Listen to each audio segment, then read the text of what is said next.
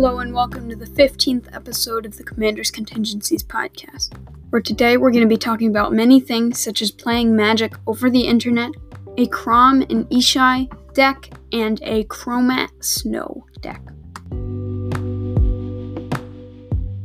We have a lot to cover this week, and I'm going to start with the news.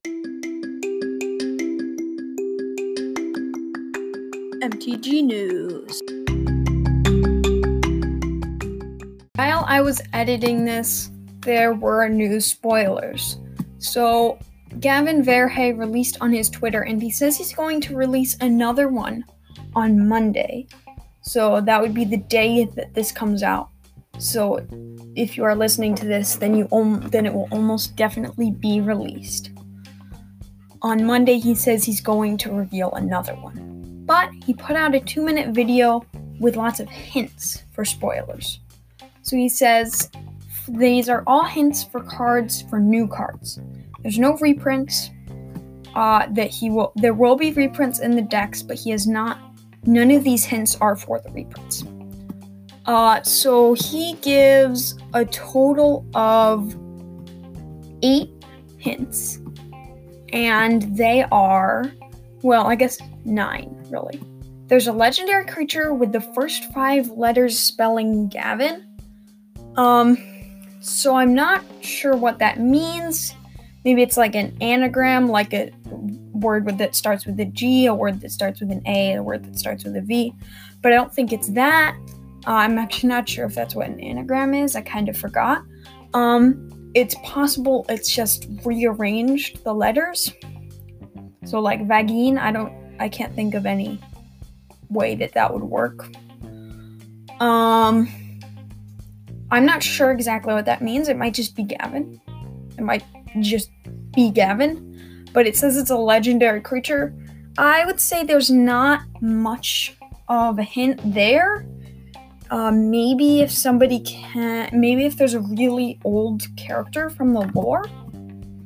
The next hint are creature types. So there's 3 creature type hints. There's a goat hydra, a cat nightmare, and a badger dinosaur. So these, at first look, might seem like they're not particularly helpful. The odds these give you of increased tribal is basically non-existent. But if you really think about it, you can sort of figure out what colors these are going to be. Like badger dinosaur is either red or red-green. Goat hydra is either green or green-white. And cat nightmare is almost definitely white-black, but it might, unlikely, but it might just be green-black. So those just make it slightly more likely that we'll have those color combinations within decks, which can help us figure out what exactly the color combinations are. There's 41 instances of quote-unquote counter and or counters among text boxes. So that means there's a lot of stuff that interacts with counters. Alone, that isn't too helpful. I have a theory that they're going to reprint Evolve because it fits really well with the deck, with the set. It says counter, and it just feels, it's like growing your own monsters. It feels like a great place to bring it back. It's also at a relatively good, not an amazing spot on the Storm Scale, which is a list Mark Rosewater made of how willing he would be to reprint certain keywords. There's another one that says there's an ability on a permanent that begins you may pay 0 rather than. So that is, again, rather open-ended, but it could be related to Evolve. It could be really anything. Maybe it's Echo, maybe it's cumulative upkeep. We don't know. It could be so many things. It might even be a tribe. It might even be, I don't know, but you get the idea. There's so many possibilities with that. That just is me. Because I have this theory of, it's Evolve, I'm looking at everything from that perspective. So everything I say is biased because I already came up with an idea. There's Magic's fourth ever Trilobite, which is a creature type, and I looked at all the other Trilobites, and there's not much of a mechanical similarity among them, so that's not particularly helpful. And this one's really great. There's the rules text. You and planeswalkers you control gain protection from that player. So this tells me, honestly, I don't think it's a stretch at all to say this just means that there's going to be a planeswalker deck. There's going to be a Super Friends deck. It might not be as focused as most decks are, like the land deck. It might not be really a Super Friends deck, but that's what they're going to be going for. And it might not work that well, and there might not be as many planeswalkers as usual, but I do think, and I'm pretty confident, that there is going to be a planeswalker deck. That also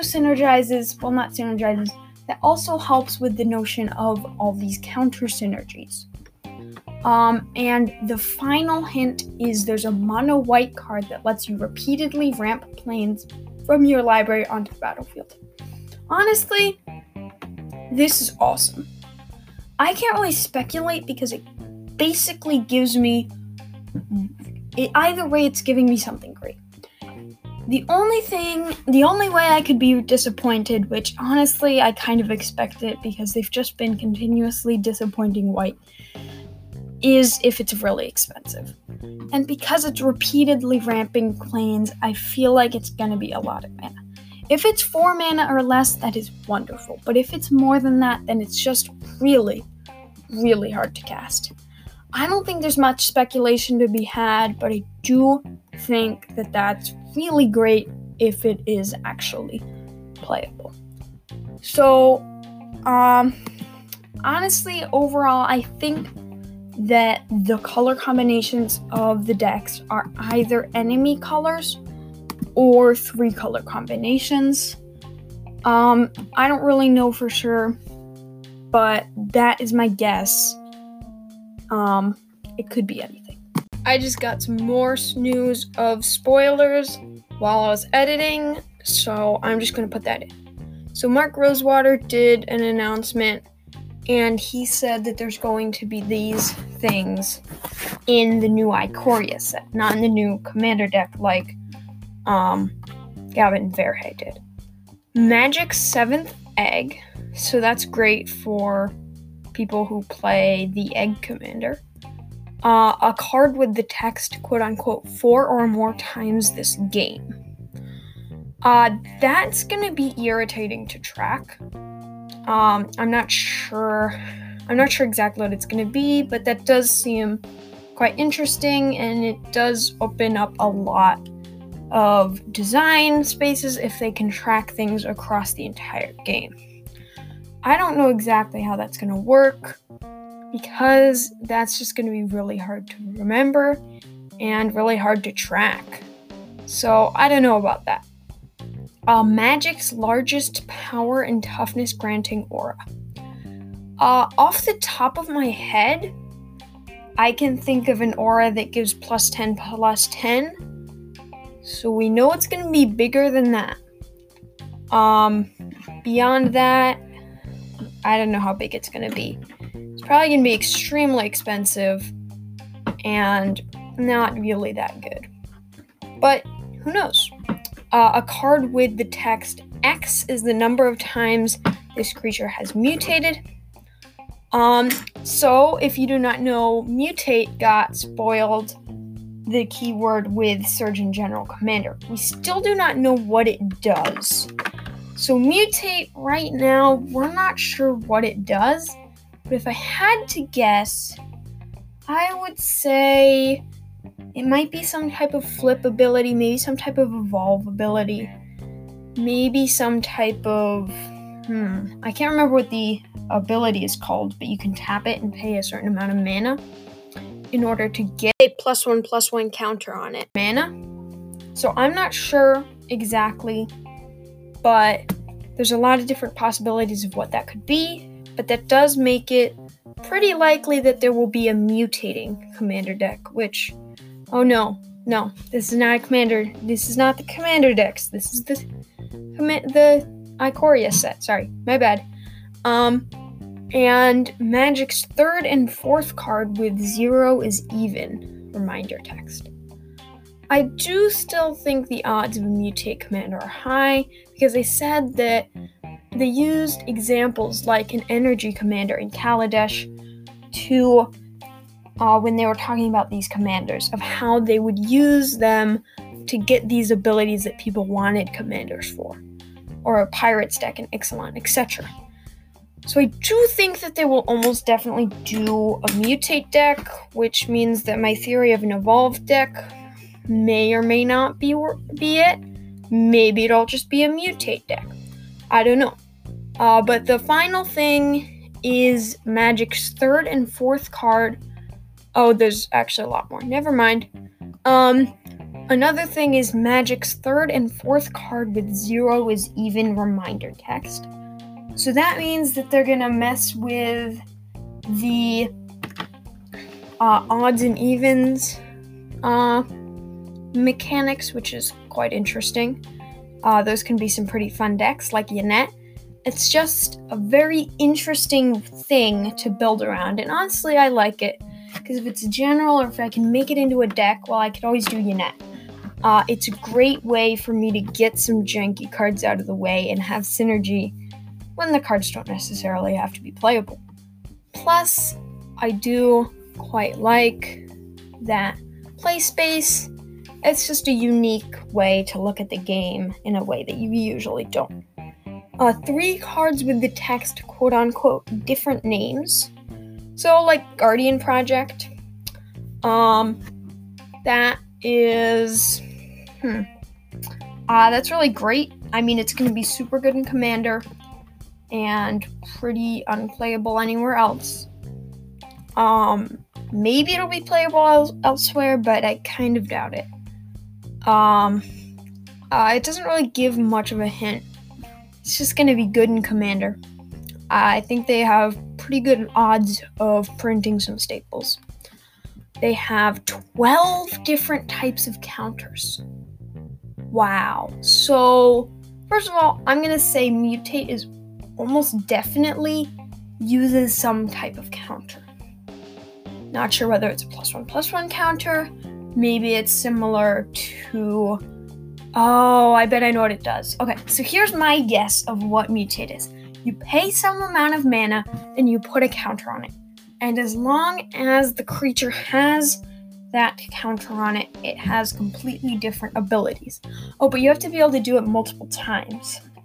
So as long as it has at least one, it has specific abilities. And it gets plus some benefit, mostly usually pump, when you've done it multiple times. That's my prediction. Okay, 12 different types of counters. That's crazy. So they're definitely going to be reprinting Proliferate, if that's happening. We've got Planeswalkers. That should count. We've got +1/+1 counters. We've got Mutate. We might get Evolve. That's a lot of different types of counters. We're going to get a lot of different cards reprinted. This is going to be... I'm actually really excited for this set, because there's a lot of different things in here that are going to help with a lot of different decks in a lot of different ways. And I think maybe Atraxa will surpass Muldrotha again with this. Atraxa will reclaim her throne! That's a lot of different types of counters. I'm really excited for this set. This seems really fun. A card that says, choose a kind of counter at random? What? These cards are really crazy. They do not fit with the normal design.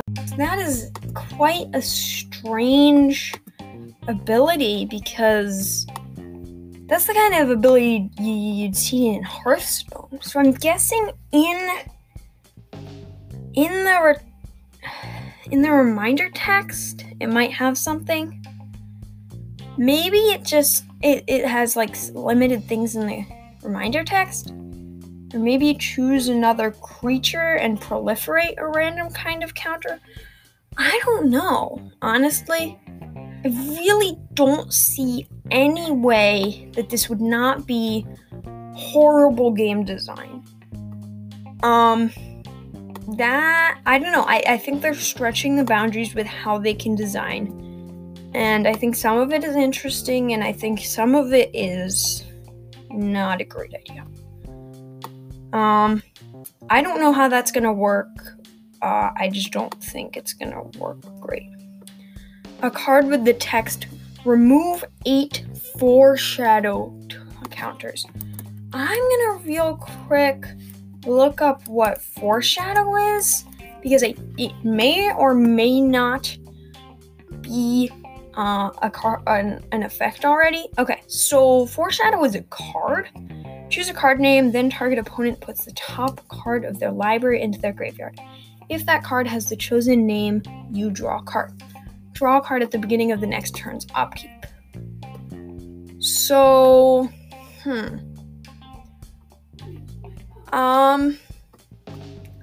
it might be related. Flavorfully, it would make sense for it to be related to guessing what is on top of your library. So I'm guessing it's some type of top of library synergy. But counters are also related. That's weird. And a cycle players have been asking us to make for over 10 years. It says make, but I'm assuming that it is just finish. I don't know. The last one I could kind of figure it out, because the commander decks, they're decks. You can figure out their synergies, you can figure it out. This is like guessing the cards in a cube. I don't know really very much at all. So, I don't know. It also says, in addition, Ikoria has creatures with the following creature types. Dinosaur turtle. That's probably Simic. Simic has a lot of crazy creature types. Shark beast. Probably are also Simic. Demon kraken. Probably blue-black, so Dimir. Elemental otter, probably also Simic, could be blue-red. A brushwag. Let's see, brushwag. MTG. How many brushwag creatures are there? It looks like there's a card called brushwag. When it blocks or becomes blocked, it gets -2/+2 until end of turn.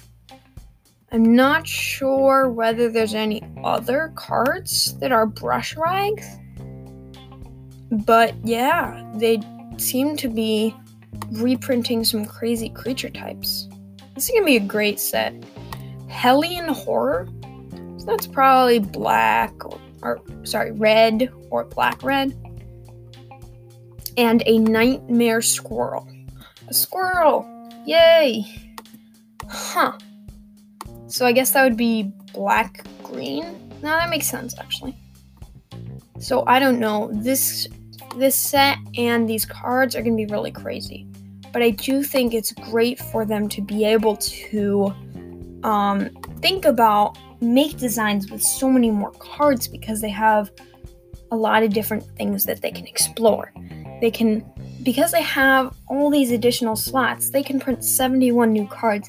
And they can make some synergies that will work in draft, and you'll be able to make them work when you're not in draft.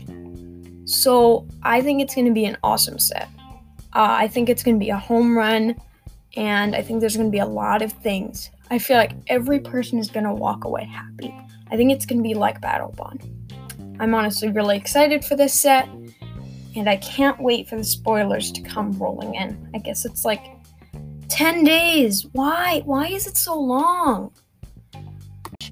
Other than that, Magic Fests and GPs have been shutting down. Other than that, there isn't really any news, any official news. Ikoria spoilers are coming out on April 2nd. And there's also a lot of online play. So online play, if you don't know, is just people, well, everything on the internet really is getting played a ton because everything is shutting down due to coronavirus. But basically, online play is just ways to play Magic with other people over the internet. There's a lot of different ways to do this. There's Magic the Gathering Online and Magic Arena, both of which are the official Wizards platforms.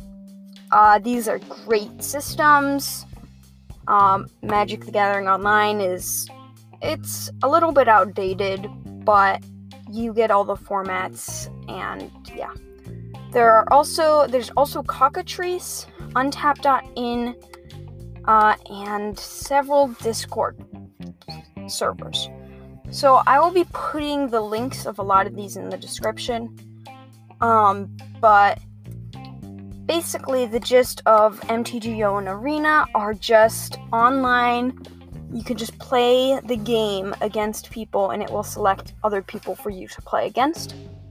Cockatrice and Untap.in are the same. Magic the Gathering, MTGO, Arena, and Cockatrice are all download. So you have to download an app, and I'm pretty sure that most of them run on Windows. There's a couple of different platforms that they run on, but if you don't have the correct operating system, then you might not be able to download these. There is also Untap.in, which is just like these, a way to play over the internet without your actual cards. And you just play in your browser. So you don't have to download anything, it's completely over the internet, and you can play it with multiple decks and multiple different trading card games. There's a couple options. There's also a really fun, it's not really intended for that. It's more intended to be able to just make it so that it has a comprehensive library of cards, but you can upload cards to the database, so you can do custom cards within this. There's a lot of Discord servers on Untap.in, so you can call the people, have a game, and play. There's also a lot of Discord servers to play EDH, and most of those serve as platforms of webcam Magic. So you'll get a camera, set it up on like a monitor or something, and it'll point down right at your battlefield, and you can then play with other people with your actual cards. Those are all are great ways to do it. I will put a lot of links in the description, but these are all great ways to play Magic if you are unable to because of the coronavirus, or if you're just generally unable to. And this is not really necessary to say, but all of these are having massive server issues. It is really difficult to get things to run at normal speed. For me, with Untap.in, which is the thing that is completely on the browser, I have tried it multiple times, and it has literally done nothing for me. Now, I can't claim that I have great Wi-Fi, but I still have played multiple times and just had absolutely no success. It's just not worked at all. I can't press any buttons or do anything. It's just like it's frozen, but it actually works for other people. Like I'm doing things to other people. It's quite strange, actually. Point is, everything is super slow, super laggy, super overloaded because everybody is doing the same thing. Alright, also a new thing, I now have made some cringy music transitions. I don't know, I think they'll be fun. So I'm figuring that out. I want to make an intro soundtrack, and I was like, okay, first I could try making it. I don't know anything about making music, and I don't even know what I'm looking for, so I thought I might, try and pay someone to do it, but then I didn't know exactly how to do that either, because I don't know what I'm looking for. So for now, I'm not gonna have that, but look forward, probably in like a month or so, we'll figure something out. Alright. It is time to into the decks.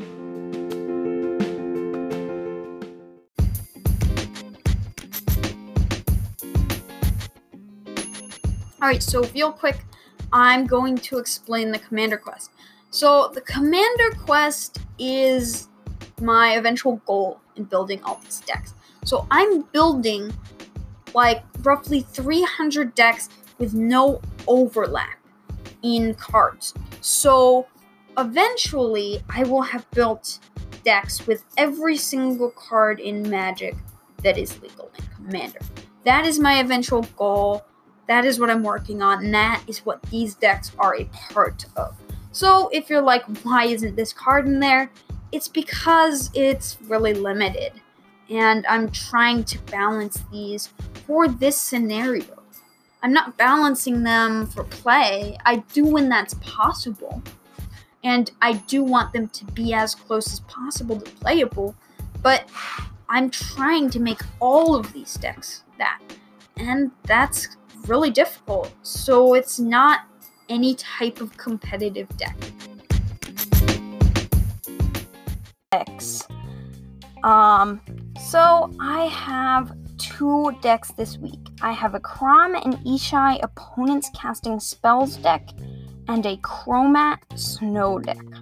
So Kraum and Ishai are the commanders. So Ishai, Ojutai Dragonspeaker is 2, a white and a blue for a 1/1 legendary creature bird monk.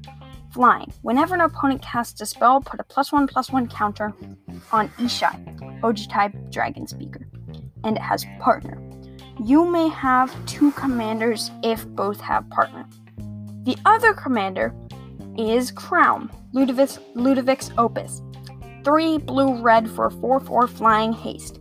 Whenever an opponent casts his or her second spell each turn, draw a card. Partner. So, the idea of this deck is to use bounce cards and cards that help me benefit from my opponent's casting spells over and over again in conjunction. So the idea is bounce spells are spells that return permanents or even spells right back to their owner's hands.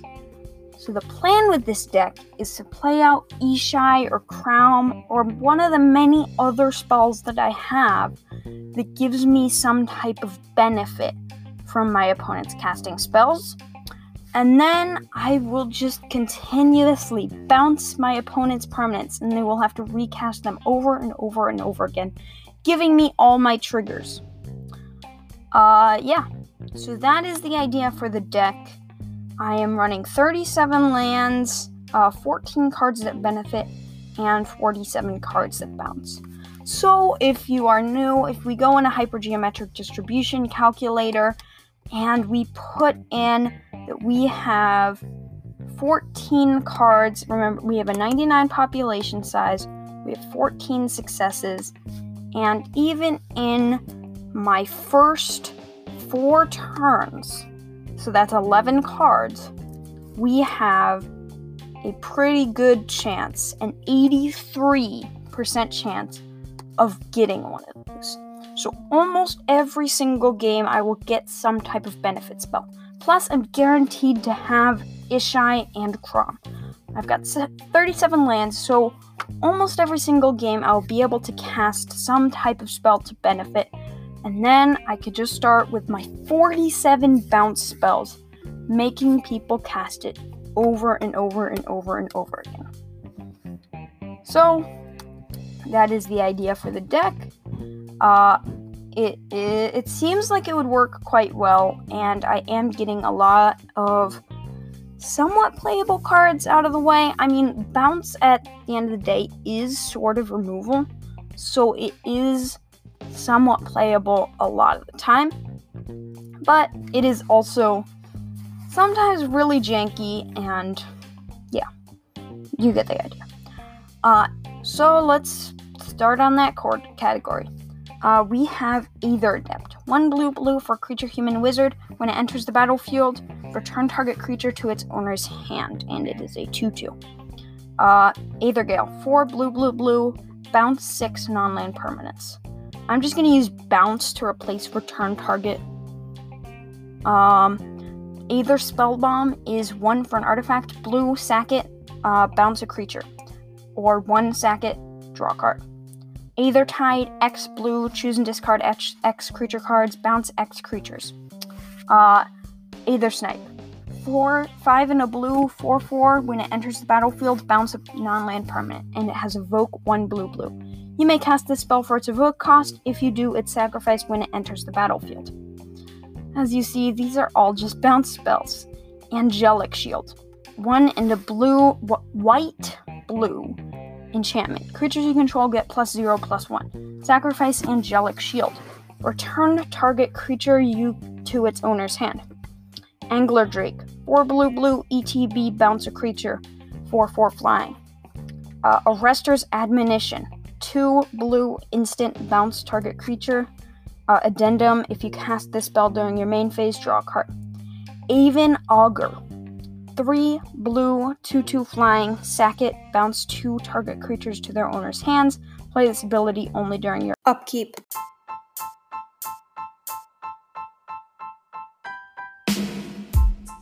Next up is Baral's Expertise.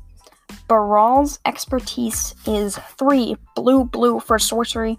Return up to 3 target artifacts and/or creatures to their owner's hand. You may cast a card with converted mana cost 4 or less from your hand without paying its mana cost. So not only do I get 5 mana to return 3 things, but I also get to cast a card for free. If I get that 4 mana, then really on tempo, it's almost like I've cast this for 1 mana. It is quite good in this deck, and 3 triggers is quite good. And I can also do it for multiple opponents. So this is a great way to get tons of triggers on my stuff, and I can also cast something for free.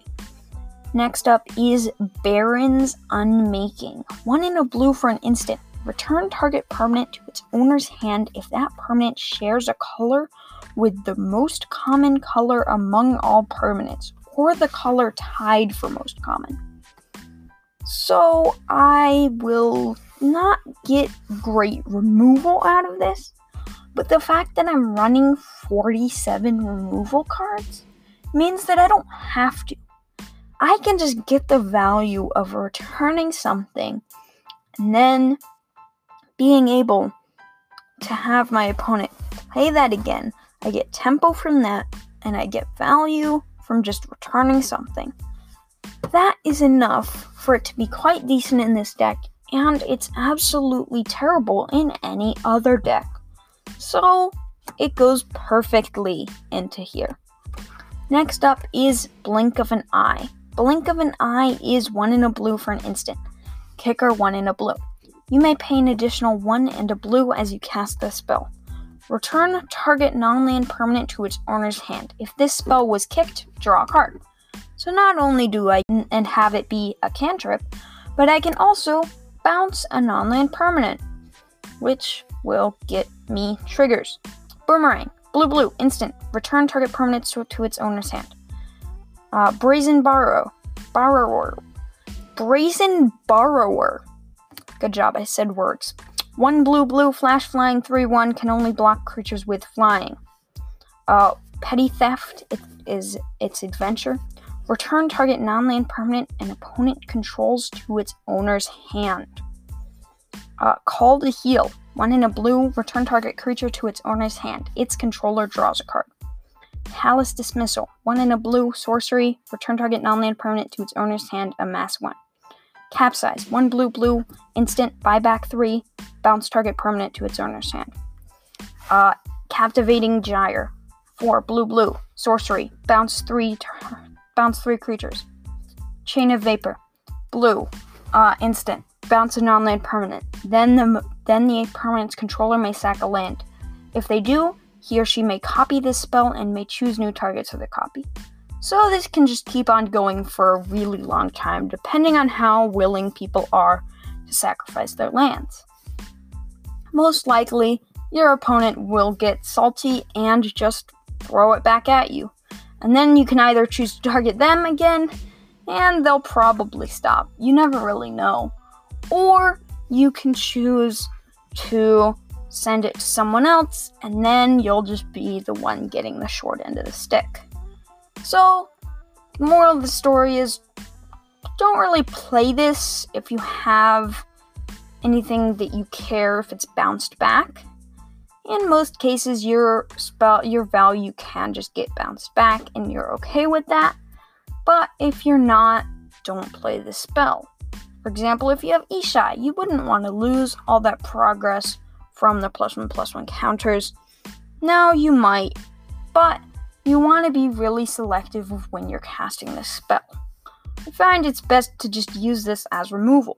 And sometimes, if there's enough threatening stuff, you might even be able to convince your opponent to sacrifice a land and target somebody else, target the biggest threat. So, hopefully they don't get salty, but you might be able to get amazing value if you do that. Next up is Champion's Victory. Champion's Victory is blue, sorcery. Play it only after you've attacked before declare blockers. Return any one attacking creature to its owner's hand. Churning Eddy. 3 and a blue, sorcery. Bounce target creature and target land. Clutch of Currents. Blue, sorcery, bounce a creature. Awaken, 4 and a blue. If you cast this spell for 4 and a blue, also put 3 +1/+1 counters on target land you control, and it becomes a 0/0 elemental creature with haste. It's still a land. Coastal Breach. 6, blue, sorcery, Undaunted. This spell costs 1 less to cast for each opponent. Return all non-land permanents to their owner's hands. Command of Unsummoning. 2 and a blue, sorcery, play it only after you've attacked before declare blockers. Return any 1 or 2 attacking creatures to their owner's hands.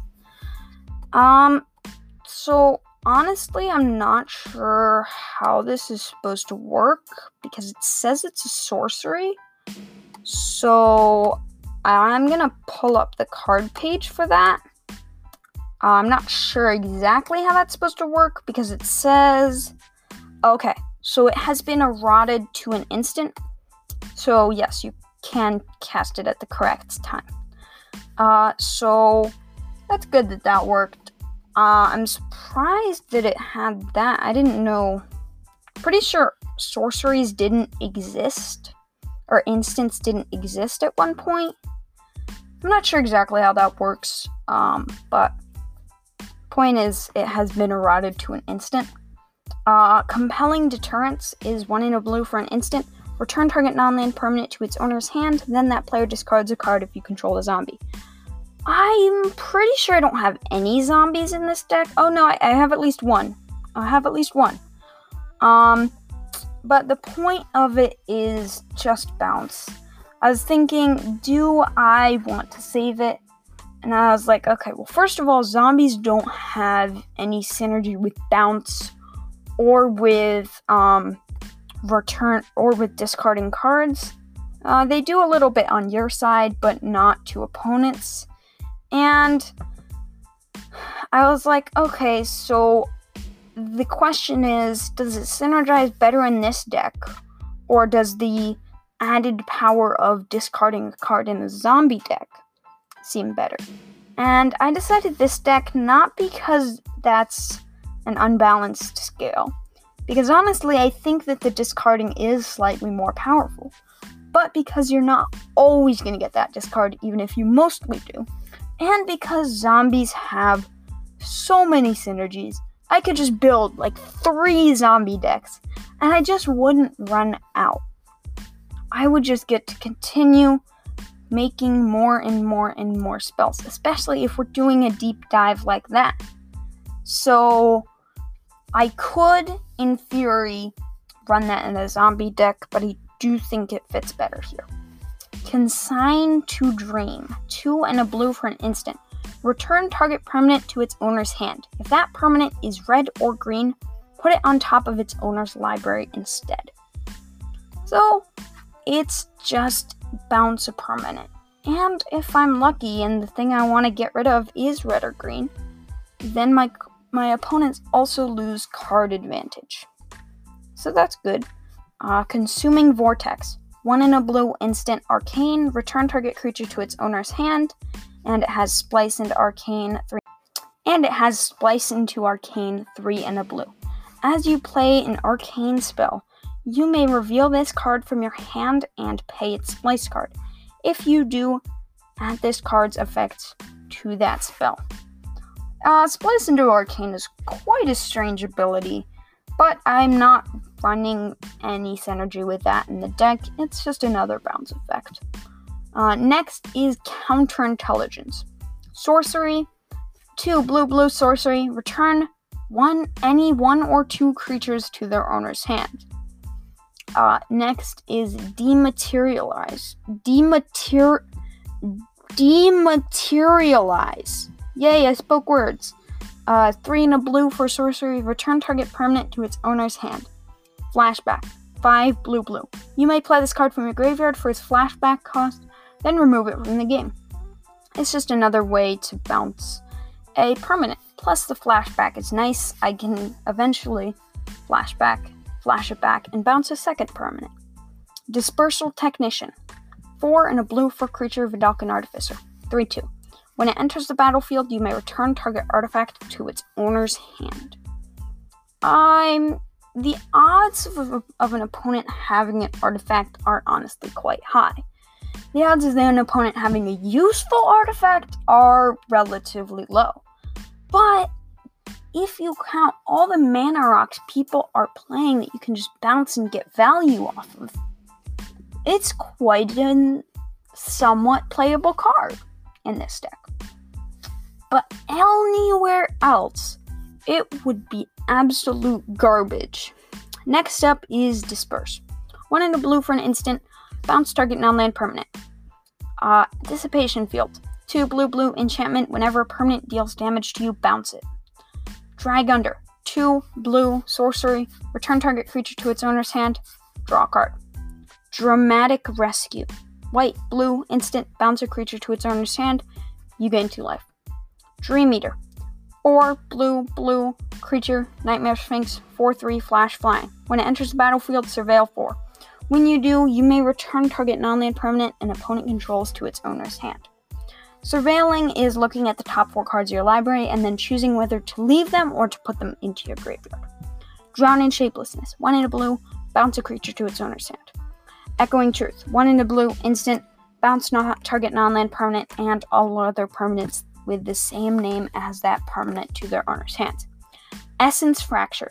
3 blue-blue sorcery, return 2 target creatures to their owner's hand. Cycling, 2 in a blue. Discard this card from your hand, draw. Exclusion Mage. 2 and a blue for a creature human wizard. When it enters battlefield, return target creature an opponent controls to its owner's hand. 2-2. Expel from Harazga. 1 and a blue for an instant, Ascend. If you control 10 or more permanents, you get the city's blessing for the rest of the game. Return target non-land permanent to its owner's hand. If you have the city's blessing, you may put that permanent on top of its owner's library instead. So, just like all these other things, it's just a way to bounce and get value from my other things. Failure. 1 and a blue instant, return target spell to its owner's hand. So yes, you will get the triggers off of the things that say cast a spell. Whenever an opponent casts a spell, you will get those triggers. And it's just another way to get it in advance. Plus, you might even be able to effectively counter a spell, an instant or sorcery, as that's a very hard issue to solve in this deck. Next, it also has an aftermath half of comply, so it's failure to comply, and it says cast this spell only from your graveyard, then exile it, and it is a single white. Choose a card name until your next turn. Your opponents can't cast spells with the chosen name.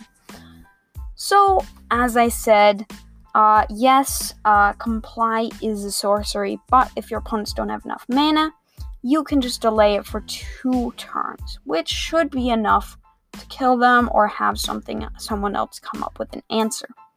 So that will usually solve the problem. Plus, it's just a great way to get value. Next up is Floodwaters. 4 blue for a sorcery. Cycling 2. Discard this card, draw a card. Return up to 2 target creatures to their owner's hands. Force away. 1 and a blue for an instant. Return target creature to its owner's hand. If you control a creature with power 4 or greater, you may draw a card. If you do, discard a card. Looting is quite good, quite useful. Fumble. 1 and a blue instant. Return target creature to its owner's hand. Gain control of all auras and equipment that were attached to it. Then attach them to another creature. Let's be honest, the odds that an opponent has something with tons of equipment on it are low. But the odds that someone has something with equipment on it, that none of them are hexproof or shroud, that is also quite low. When your opponents have tons of auras or equipment, usually one of them is protection. But you might get lucky and you might be able to steal 1 or 2, but most of the time you're just going to use this as a bounce spell. Gale Strike, 2 and a blue for an instant. Return target tapped creature to its owner's hand. Draw a card.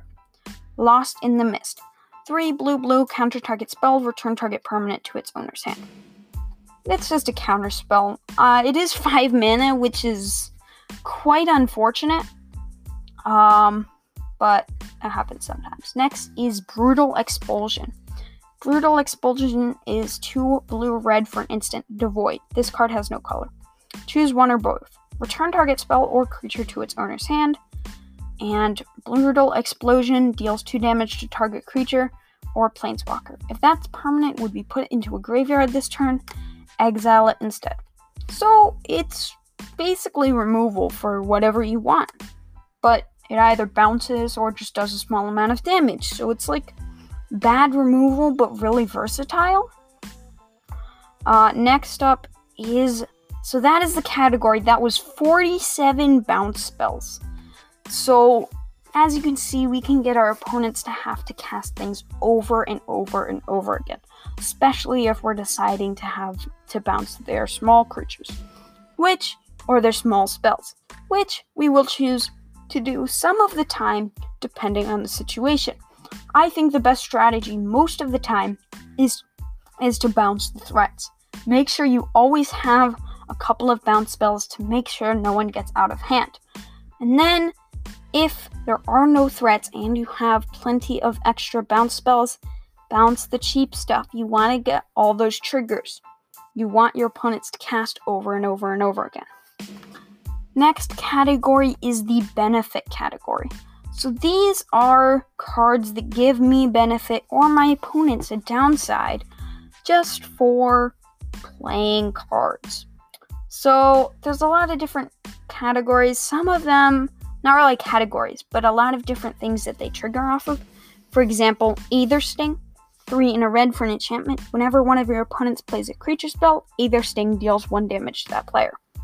So, while you probably will not be able to kill anyone with this, it's a good way to get some value.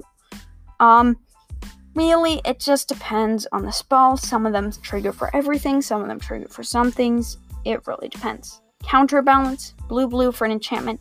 Whenever an opponent plays a spell, you may reveal the top card of your library.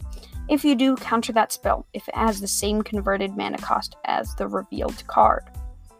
So, I could just bounce it over and over again and get them to keep on casting it over and over again until it gets countered. Now, I wouldn't say this is a payoff as much as it is for the others. I'd say it's a nice synergy, but it fits in this category the best. Next is Deep Sea Kraken. Deep Sea Kraken is 7 blue blue blue for a 6/6, and it's unblockable.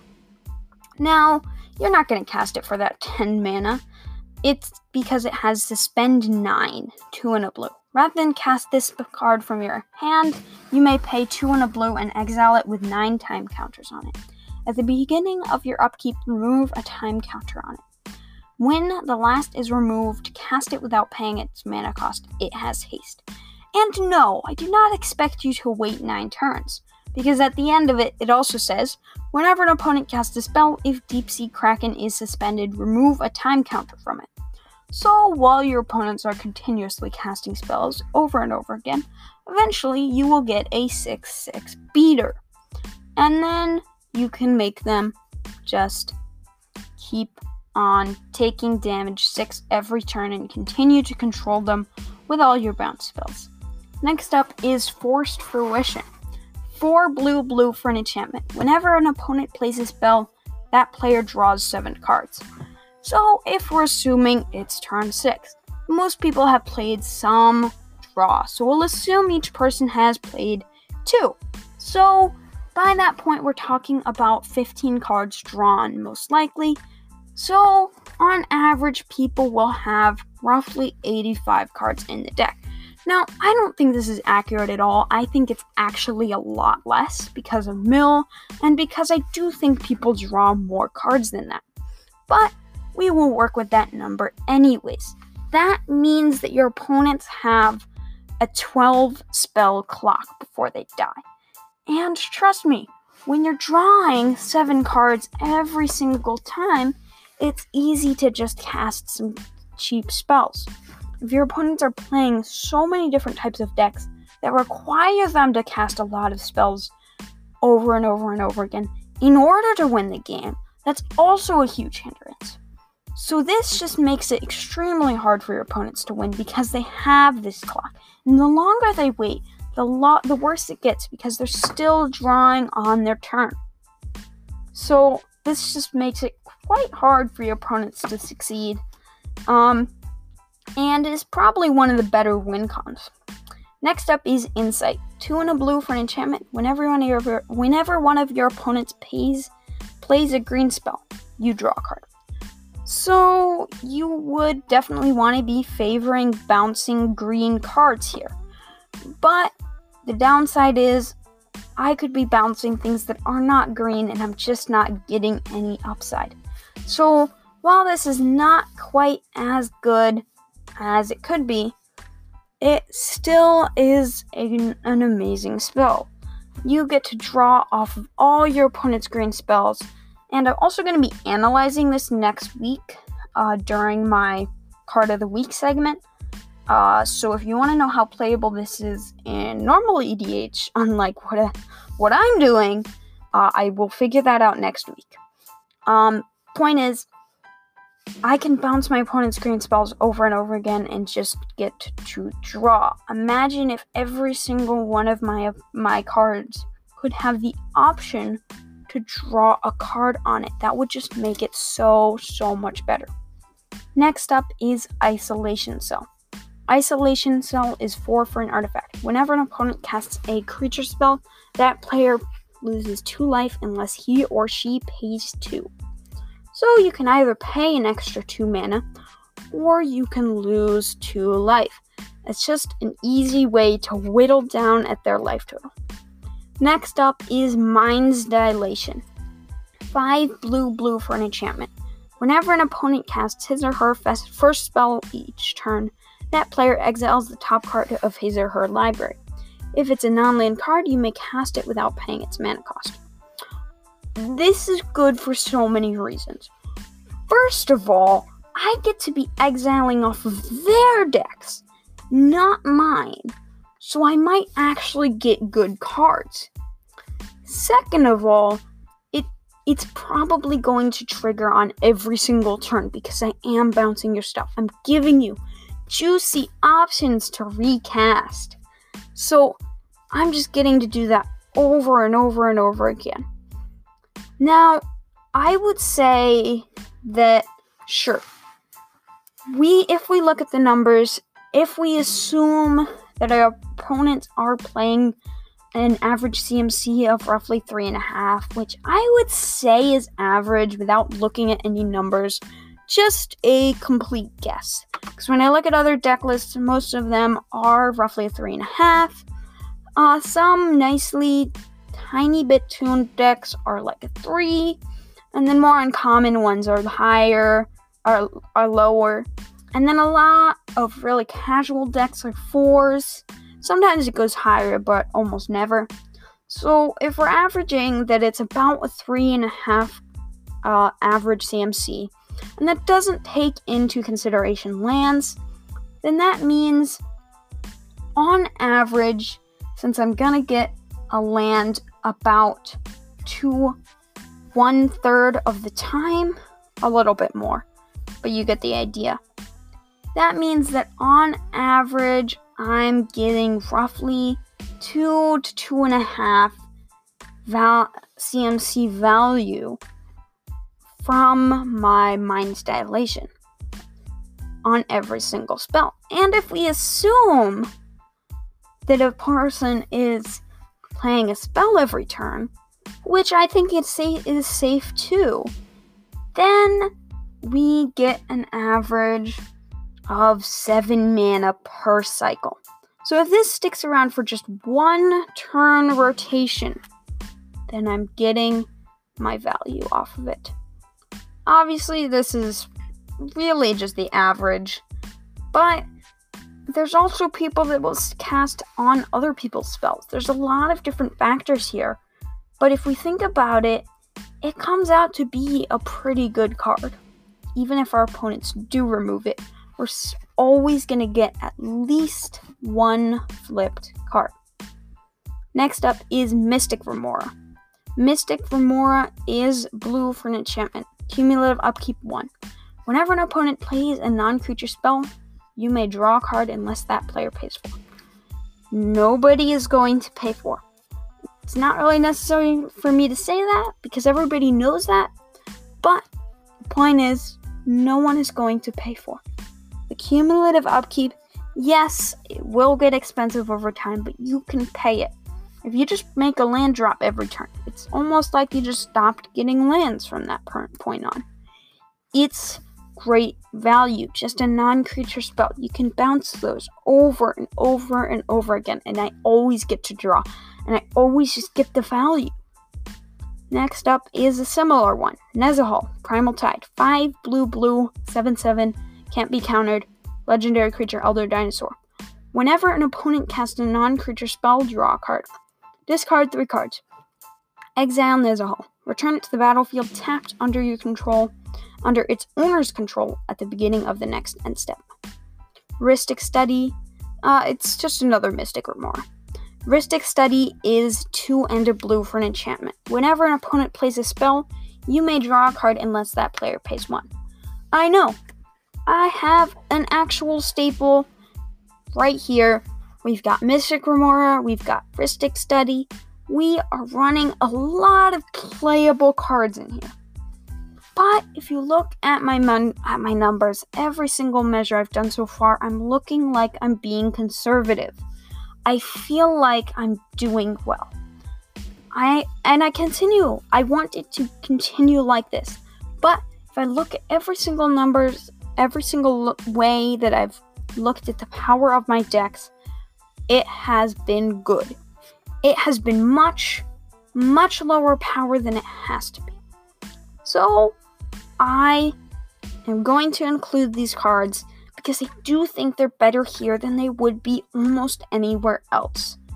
I think this is probably the best power add you could get in any deck because they actually synergize.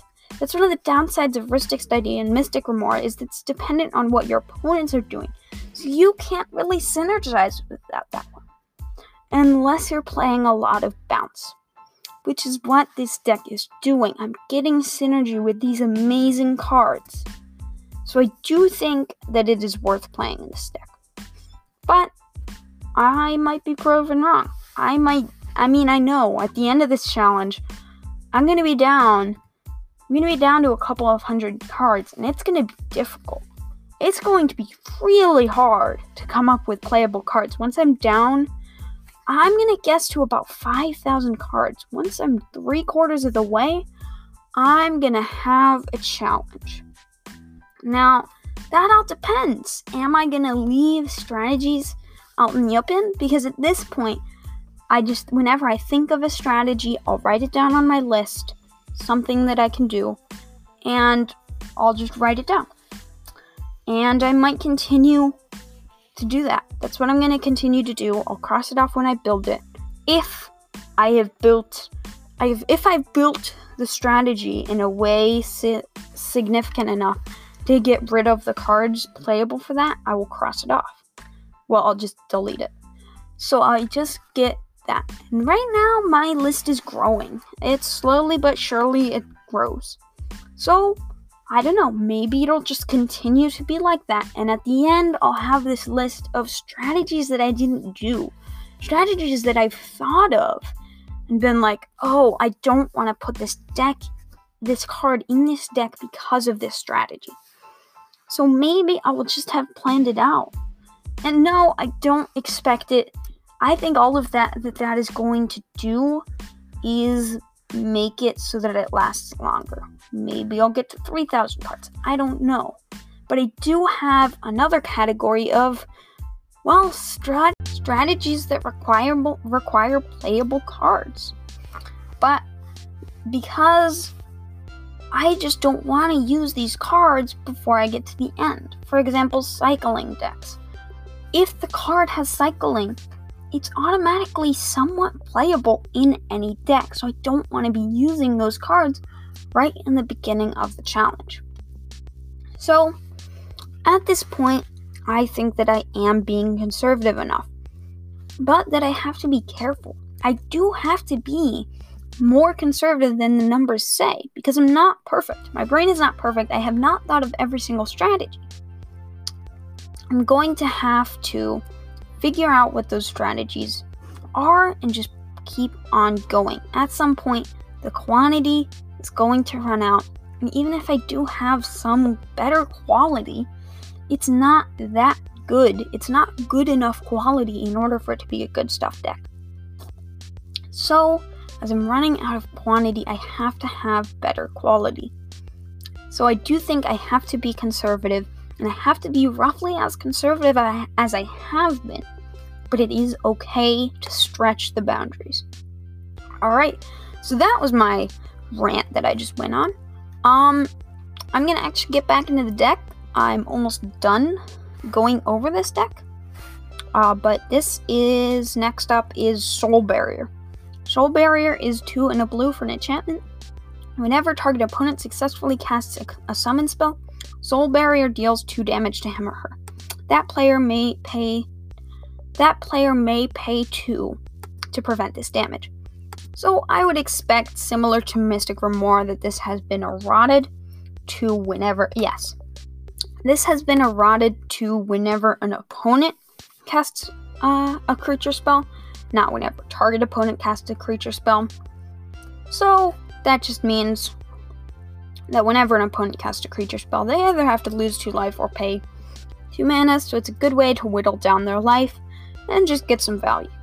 Next up is Spell Tithe Enforcer. 3 white for a 3/3 creature elephant wizard. Whenever an opponent plays a spell, that player sacrifices a permanent unless he or she pays 1. Honestly, this is usually just a tax, but if I can get my opponents to sacrifice a permanent, that's going to go a long way, because if they sacrifice a permanent, then that's just going to make it easier for them to do it next time. And if they sacrifice a land, they're almost definitely not going to pay the 1 that next time. And they might not even know that everything is going to get bounced. Most people, if you're playing against this, won't expect the insane number of bounce spells you have. So, honestly, if you can get your opponents into a cycle of sacrifice, it's going to be really hard for them to escape that. Plus, you can bounce their lands. If your opponents have this, I might bounce lands. Because it's just going to make them even more willing to get themselves into a horrible situation.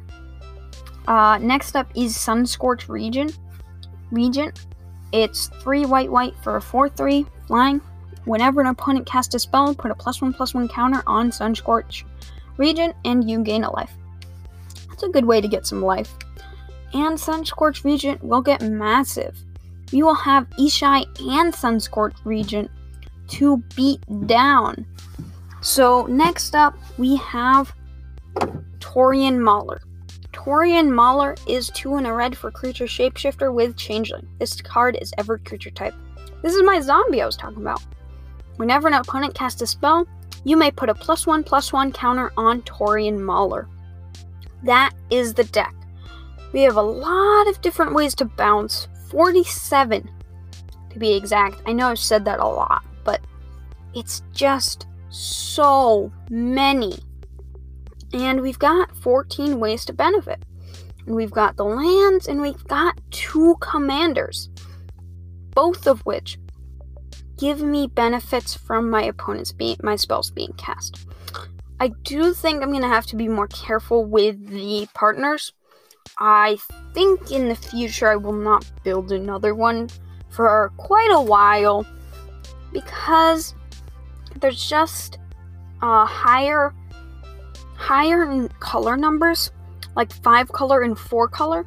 I have to be really careful with, because there's such limited, not really 5 color, that's not really an issue, but with 4 color I have to be careful, because there are some cards that are guaranteed have to get into the 4 color decks, and there's not very many options for commanders, and I would like, I might not get to, but I would like to not just have to throw them in to the 4 color deck and have no synergy.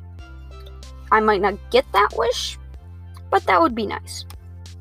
So I am going to be a little bit more conservative with the partners, because it gives me a great way to be able to choose my colors, and it just has a lot of power.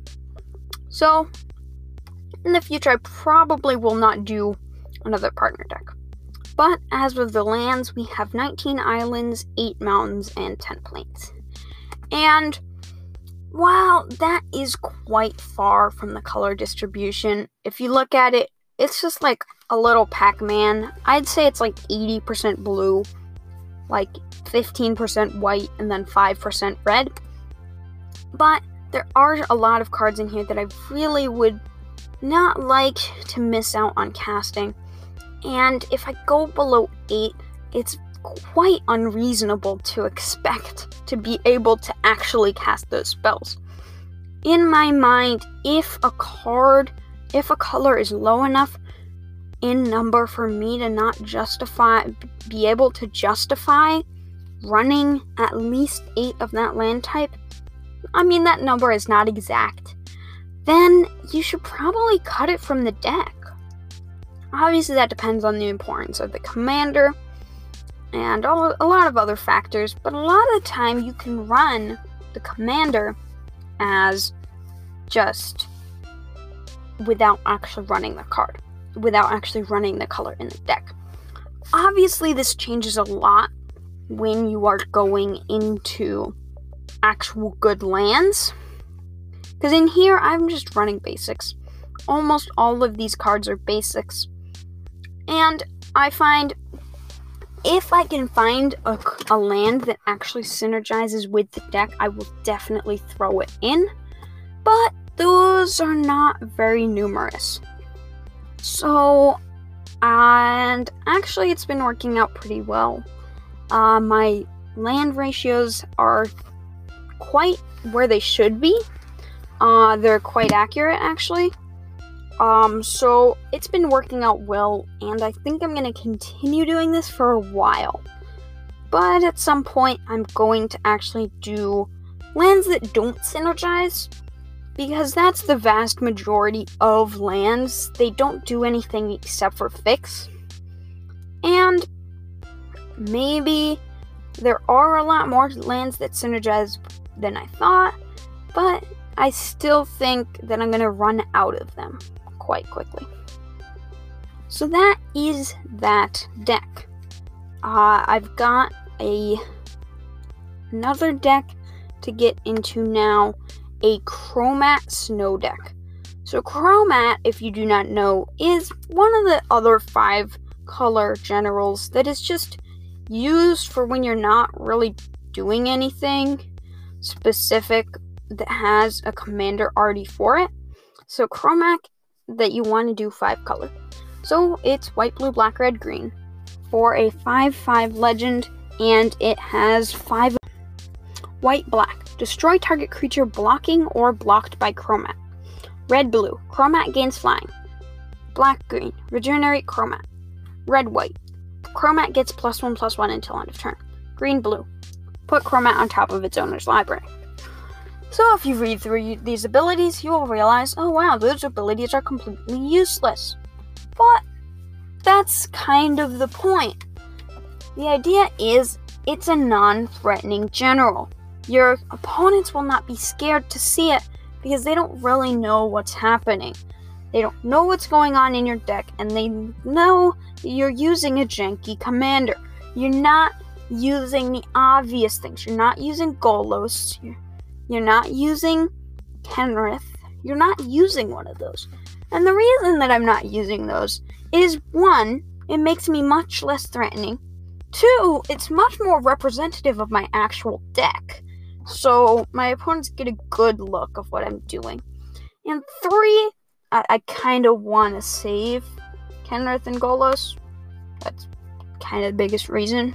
But, you know, Golos would actually be great because I am playing a snow deck. So being able to grab a land would be helpful. But, whatever. So, we have some categories. So we have cards that just are snow, so they benefit. I get benefits from having them. I have ramp, which can grab me snow. I have stuff that benefits from snow, so I get some benefit from having my snow permanents. And I have stuff that's both. It both benefits from snow and is snow.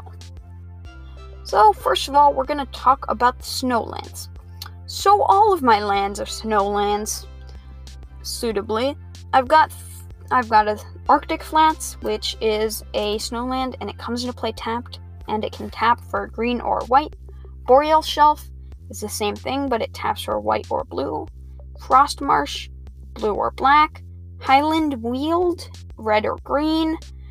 And Tressorhorn Sinks, black or red. So they're all tap lands that are also snow lands. So that's just a good snow land. And it gives me fixing, because I'm in 5 color, and I need some amount of fixing. Frostwalk Bastion is a snow land, and you can tap it for colorless. 1 snow. Until end of turn, Frostwalk Bastion becomes a 2/3 construct artifact creature. It's still a land. Snow can be paid with 1 mana from a snow permanent. Whenever Frostwalk Bastion deals combat damage to a creature, tap that creature and it doesn't untap during its controller's next untap step. Next is Mouth of Rana, snowland, tap, add 1 or 4 snow, sack it, it deals 4 damage to target creature. That's actually good removal. Scrying Sheets, snowland, 1 snow, tap, look at the top card of your library. If that card is snow, you may reveal it and put it into your hand. As I have shown in these categories, I've got 38 snow, 28 things that are snow that are in both, and 11 in is just snow. So the only cards in this deck that are not snow are the ones that are ramp and the ones that benefit from snow. So I am running with a good 77 cards that benefit from, that are snow. That means that roughly 77% of the time, I will be getting a card. That is great. Being able to tap 2 and tap that and just draw a card, sure, it's revealed, but still, that is quite good. Alright, so those are the lands. We've got 36 forests, 6 islands, 6 mountains, 6 plains, and 6 swamps. So, now that we have that over with, That is lands. We've got 38 of them. We're in 5-color. We need fixing. And honestly, we don't have great fixing, so we just are running basics. So we kind of need a lot of lands, and I should probably be running more. But, you know, I've also got a lot of colorless stuff. Well, not really. I don't have that much colorless stuff. But I've got a lot of stuff that uses snow mana instead of normal mana. And everything can tap for that. So I'm not sure if that's better or worse. But if you think about it, it's like almost all of my lands are dual lands. So hey, that's good, I guess. Whatever. We have the categories now. So first of all, let's just knock off the easy one. Ramp. We have an Into the North. Into the North is 1 green for sorcery. Search your library for a snow land card and put it into play tapped. Then shuffle your library. So this could work for any snow land card. So if you need fixing, you can grab that. And it would enter tapped, so grabbing a tapped land is not a downside. Or you could just grab Scrying Sheets if you want some draw. That's amazing. Or you could grab Mouth of Ranam if you want removal. Frostwalk Bastion isn't particularly useful. But you can either get fixing, or you can just get utility. You can either get something to draw for 3 mana, or something to deal 4 damage to a creature. And all you've got to do is sack it and pay 5 mana. But you get the point. It's quite useful. Next is Rampant Growth. Rampant Growth is 1 green for sorcery. Search your library for a basic land card and put it onto the battlefield tapped. Then shuffle your library. It's just good old ramp. It's the namesake. Yeah. Alright. So the next category is snow. So these are cards that are just snow. They don't synergize with the deck any other way than just being snow. So yeah, we've gotten a Darkar Valkyrie. 4 white for a 4/5 flying vigilance snow creature. When target creature other than a Darkar Valkyrie dies this turn, return that card to the battlefield under your control. So this is just a good way to get recursion, and it's snow. Alpine Guide is 2 and a red for a 3/3 snow creature human scout. When Alpine Guide enters the battlefield, you may search your library for a mountain card, put that card onto the battlefield tapped, then shuffle your library. Alpine Guide attacks each combat if able, and when Alpine Guide leaves the battlefield, sacrifice a mountain. This is like Red Ramp. This is great. I don't know how I didn't know about this card. This card is quite good.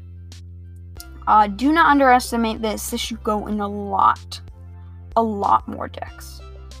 Of course, you losing the mountain if it leaves the battlefield is definitely a downside, but it's sort of like a mana dork for 3 mana.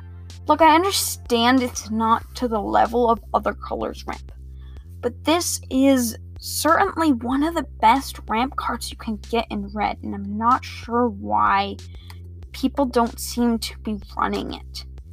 I have never heard of this card before, and I don't know. How many decks is it even played on EDHREC? Let's check. I'm looking it up right now, see if it'll load. This card, I've never seen it before. I've never heard of it before. It's nowhere. It's in 138 decks. Why is it not in more decks? It is an amazing card. Yes, it can't be really abused through Flicker or really many things. But the point is, it's good ramp. It's not great to abuse, but it's still solid ramp. Alright, next up is Blizzard Spectre. 2 blue, black for a 2/3 snow creature spectre. Flying. Whenever Blizzard Spectre deals combat damage to a player, choose one. Return target, that player returns a permanent he or she controls to its owner's hand, or that player discards a card. Just value. Boreal Druid, green, snow creature, elf druid, 1/1, tap, add 1 mana to your mana pool. I guess that categorizes as ramp, but I think it goes more closely into is snow.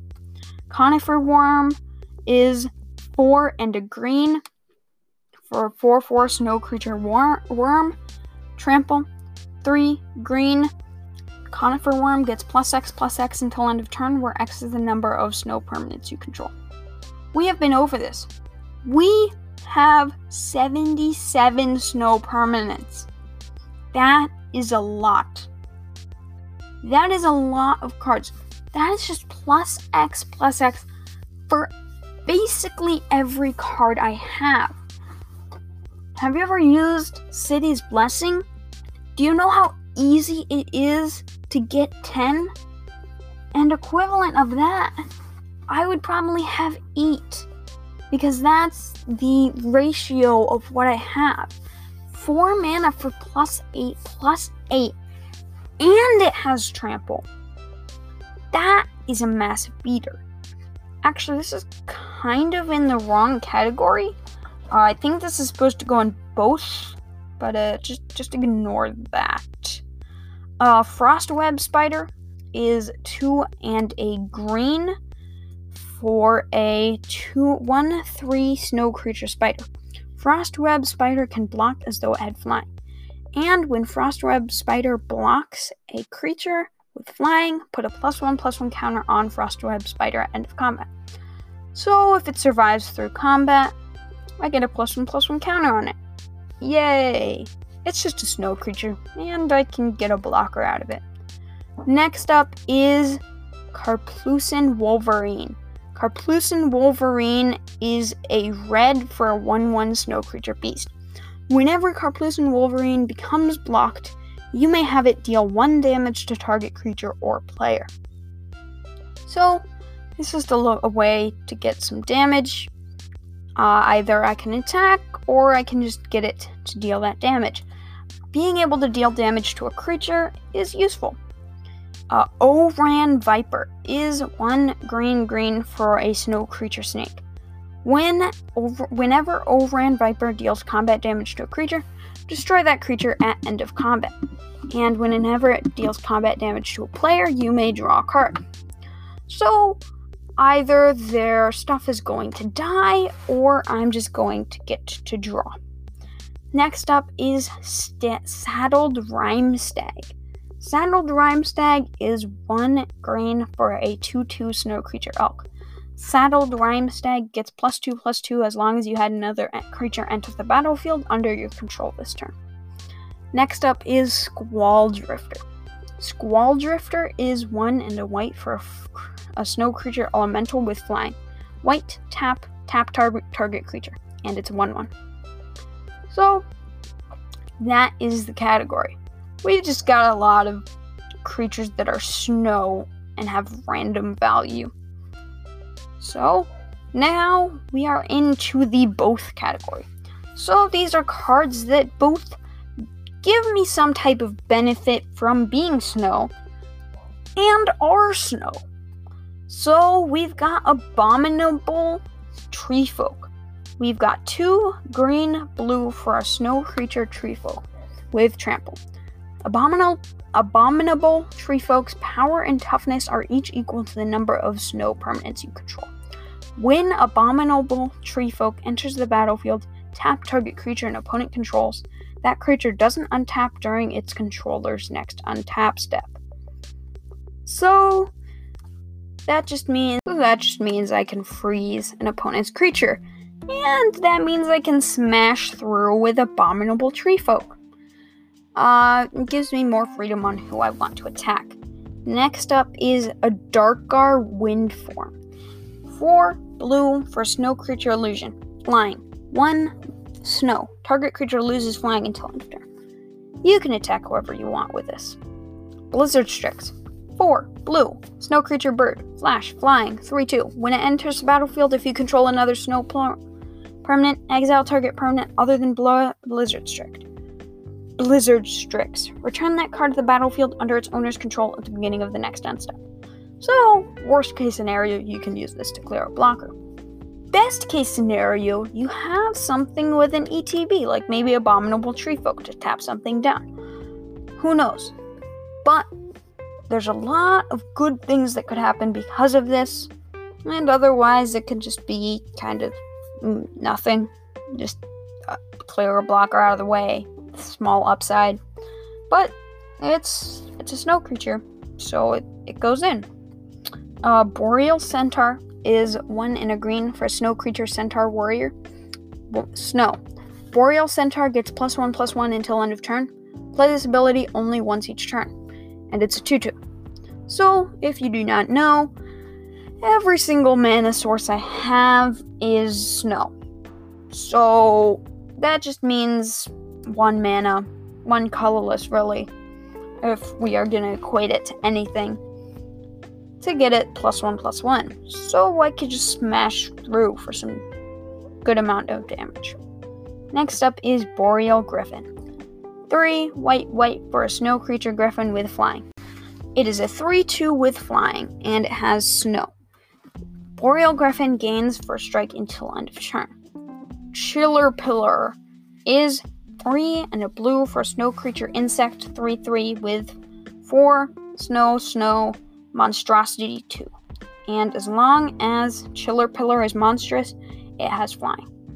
So it could be a 5/5 with flying, and monstrous is only 6 mana. That's kind of a lot. Chilling Shade is 2 and a black for 1/1 snow. Chilling Shade gets +1/+1 until end of turn. So, next is Cover of Winter. Cover of Winter is 2 and a white for snow enchantment. Cumulative upkeep snow. Snow can be paid with 1 mana from a snow permanent. If a creature would deal combat damage to you and or 1 or more creatures you control, prevent X of that damage, where X is the number of age counters on Cover of Winter and snow. Put an age counter on Cover of Winter. So every turn you have to pay a mana for the amount of damage or combat damage that you would like to be prevented. For example, if you do 1, this is actually quite effective because you would only have to pay 1 mana each turn, although it's cumulative, so you can't really go back. It just continues to go up. But you get the point. If you just have 1, then if your opponent attacks you with a 1/1, you take nothing. If they attack you with a 2/2, you take 1.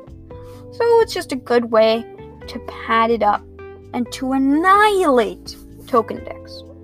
If you pay 2, it gets extremely difficult to kill you if you pay 2. Your opponents have to attack you with pretty large creatures. If they're attacking you with 3/3s, you're only taking 1 damage. So it also prevents the damage to my creatures. So it is quite good. I would recommend, honestly, I don't have any recommendation. I was gonna say, oh, put it here at this number, but no, it's totally dependent on the board state. Just stop the amount of damage you want to stop. Next is Diamond Fairy. Diamond Fairy is 2 green, white, blue for a snow creature fairy with flying 3/3, and it has 1 snow. Snow creatures you control get +1/+1 until end of turn. So, as I've said way too many times, I've got 77 snow cards in here. Of like 30 of those, 38 of those are lands, so we're talking about like 39. We're talking about 39 cards that are not lands. So yeah, I'm sure a good amount of those are creatures. It's just a win con. I don't know why I'm saying that. All right, Frost Raptor, 2 and a blue for snow creature bird, 2/2 with flying. Snow. Frost Raptor can't be the target of spells or abilities this turn. It's just like a way to get some damage through, and then you can keep it safe if for some reason somebody wants to kill it, which I honestly doubt, but it could be a way to get rid of some of your mana. Honestly, I don't know whether I'd recommend you saving Frost Raptor, because they're probably just trying to trick you into using your mana, because there's so many better things that they could save their removal for. Like, almost all of the time, there's a better thing on board than this. Maybe if they're, like, really low life, and you kill them with it, and they have ground blockers. Whatever, it doesn't matter. Next is Frostwalla. 2 and a green for Snow Creature Lizard 2/2. Snow. Frostwalla gets +2/+2 until end of turn. Activate this ability only once each turn, so it can be a 4/4. Jalid Shackles is white for Snow Enchantment Aura. Enchant creature. Enchanted creature can't block, and its activated abilities can't be played. Snow. Enchanted creature gains Defender until end of turn. So, Snow just makes it so it can't attack, because it already can't block, and its activated abilities already can't be activated. So, if it can't attack, it can do, like, nothing. Except for, like, triggered abilities, which a lot of commanders have triggered abilities. So, that's... it's not perfect, but it will shut down some commanders for only 1 mana every single turn. Glacial Plating is 2 white for an enchantment. Enchant creature. Cumulative upkeep Snow. At the beginning of your upkeep, put an age counter on this permanent. Then sacrifice it unless you pay its upkeep cost for each age counter on it. Snow can be paid with 1 mana from a Snow permanent. Enchanted creature gets +3/+3 for each age counter on Glacial Plating. So it's just going to get bigger over time, and you can put it on Chromat, which is already a 5/5, and after 2 turns it'll be an 11/11, so you could just 2-hit people. It'll just get bigger and bigger. Plus you can give Chromat flying, or regenerate him, or destroy target creature blocking or blocked by it. It's like Chromat is actually useful if you have Glacial Plating. Next is Goblin Rime Runner. Goblin Rime Runner is 2 red for a 2/2 Snow Creature Goblin Warrior. Tap. Target creature can't block this turn. Snow. Goblin Rime Runner gains haste until end of turn. So, it's just a way to get some damage through. You can stop things from blocking, or you can just give it haste and attack. But mostly it's just there, because it's Snow. Next is Icefang Coatl. Icefang Coatl is green-blue for a Snow Creature Snake. Flash flying. When it enters the battlefield, draw a card. And it has Death Touch as long as you control at least 3 other Snow permanents. So, it's basically the equivalent of a Baleful Strix.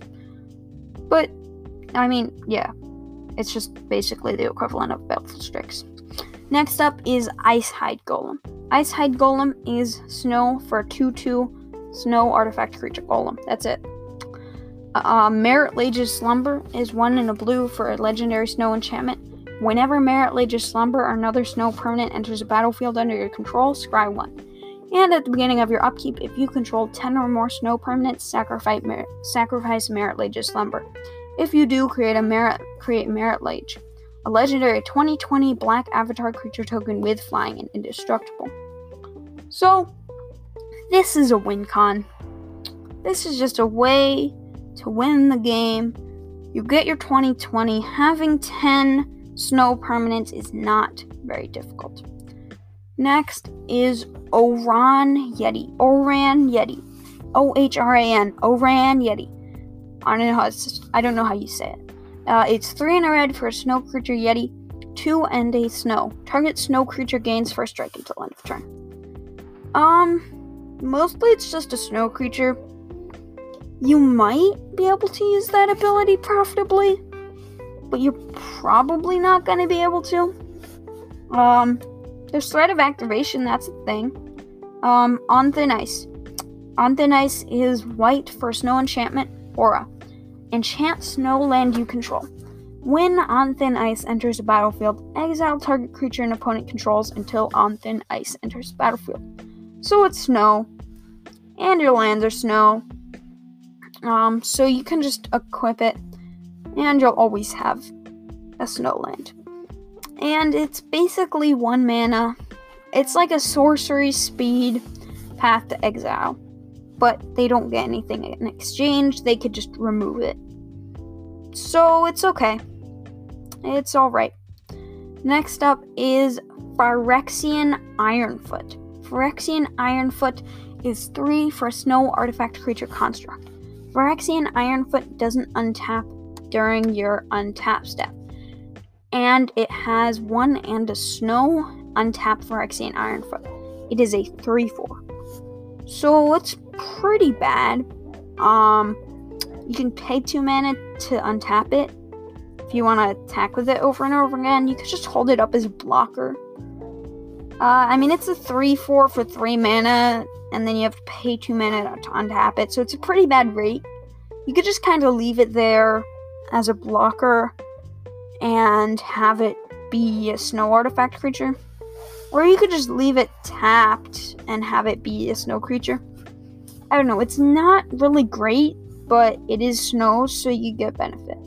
Next is Phyrexian Snow Crusher. Phyrexian Snow Crusher is 6 for a snow artifact creature juggernaut. Phyrexian Snow Crusher attacks each turn of Fable. 1 and a snow. Phyrexian Snow Crusher gets +1/+0 until end of turn. And it's a 6/5. So it has to attack each turn, but that's fine because it's a 6/5 and you have plenty of options. So then with that +1/+0, you can just get a little bit more damage in. Next is Rime Tender. Rime Tender is 1 and a green for snow creature human druid. Tap. Untap another target snow permanent. So that does include lands. And that's where you're going to be using it most of the time. So this is just a ramp creature that is snow that synergizes with snow. And it's a 2/2. Rime Transfusion is 1 and a black for an enchantment, snow enchantment or enchant creature. Enchanted creature gets +2/+1 and has snow. This creature can't be blocked this turn except by snow creatures. Snow isn't really a common strategy, and opponents just randomly having snow creatures also isn't very common. Well, yes, there are a couple of playable snow cards outside of a snow strategy. It's quite uncommon, so I would equate this to just unblockable. Next up is Rime Bound Dead is black for a 1/1 snow creature skeleton. Snow. Regenerate Rime Bound Dead. Rime Feather Owl. 5 blue snow creature bird, flying. Its power and toughness are each equal to the number of snow permanents in play, and 1 and a white and a snow. Put an ice counter on target permanent. Permanents with ice counters on them are snow. So then what you do is you put your counters on your opponent's stuff, and then there's snow, and then Rime Feather Owl is just massive. You just smash people for a lot of damage. It's another win con, sort of. I mean, you're gonna have to hit people a couple of times. I think it's more of just massive beater, really, than a win con. But maybe in the late game. Next is Rime Scale Dragon. 5 red for snow creature dragon. 2 snow, tap target creature and put an ice counter on it. Creatures with ice counters on them don't untap during their controller's untap steps. That's just a great piece of protection, a great way to keep yourself alive. Next up is Stalking Yeti. Stalking Yeti is 2 red for snow creature yeti. When Stalking Yeti comes into play, if it's in play, it deals damage equal to its power to target creature an opponent controls, and that creature deals damage equal to its power to Stalking Yeti. So that's basically just fighting. And 2 and a snow, return Stalking Yeti to its owner's hand. Play this ability only any time you could play a sorcery. It is a 3/3, so you can't fight the best things, but it is still removal that you can do over and over and over again and kill really small things. And if you're willing to lose that engine, you can just kill something slightly bigger. Next is Winter's Rest. Winter's Rest is 1 and a blue for Snow Enchantment Aura, enchant creature. When Winter's Rest enters the battlefield, tap enchanted creature. As long as you control another snow permanent, enchanted creature doesn't untap during its controller's untap step. So, it just kind of keeps it tapped forever. So, for commanders that care about being tapped or untapped, so basically things that either have activated abilities that use tap, or things that have triggered abilities on attack, or many other things that care whether or not they're tapped, that could be a serious downside, but other than that, you probably just don't care. But most of the time, you're probably going to have an opponent whose commander you can just shut down. And when it enters, you get to tap it, so it doesn't even have to be tapped beforehand.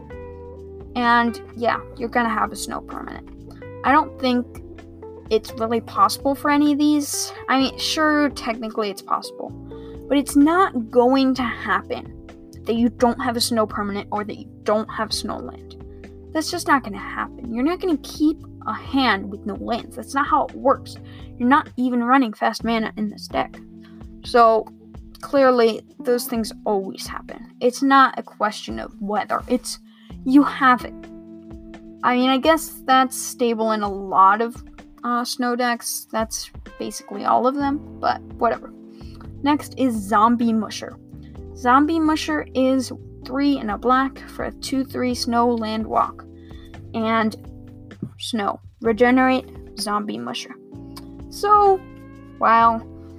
Yeah, having snow doesn't really help with snow land walk because your opponents have to have snow, but you can regenerate it over and over again, so I guess that's helpful. And it is snow, so you can't reject that.